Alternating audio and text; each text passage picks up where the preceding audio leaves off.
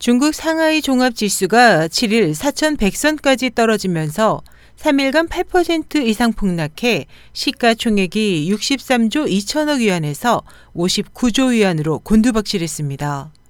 8일 중국 신문망에 따르면 이번 폭락으로 개인 투자자 사이에 많은 손실이 발생해 약 2억 명으로 추산되는 이들의 1인당 평균 손실액이 2만 위안을 넘어섰습니다.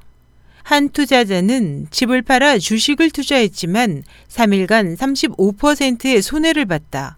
아내에게 말할 엄두가 나지 않아 혼자 고심하고 있다고 말했으며 또 다른 투자자는 과거 두 차례 주가 하락 시에 잘못 빠져나간 경험이 있어 팔지 않고 버텼다. 이번에는 정말 늑대가 온 것이냐며 탄식했습니다. 이에 대해 미국 월스트리트 저널은 일각에서는 지난 3일간의 급락 장세를 바닥에서 주식을 살 수 있는 기회로 삼아야 한다는 주장도 제기했지만 세계 최대 투자 금융업체인 모건 스탠리는 중국 증시에 대한 투자 의견을 7년여 만에 기존 비중 확대에서 시장 평균으로 낮췄다고 전했습니다.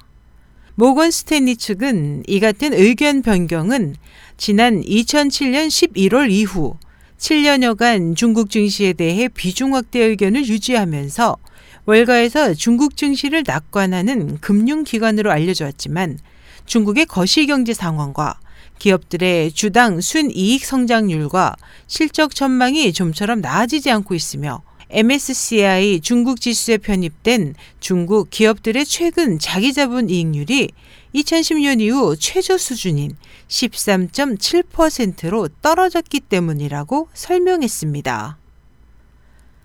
SH 희망성 국제방송 임소이었습니다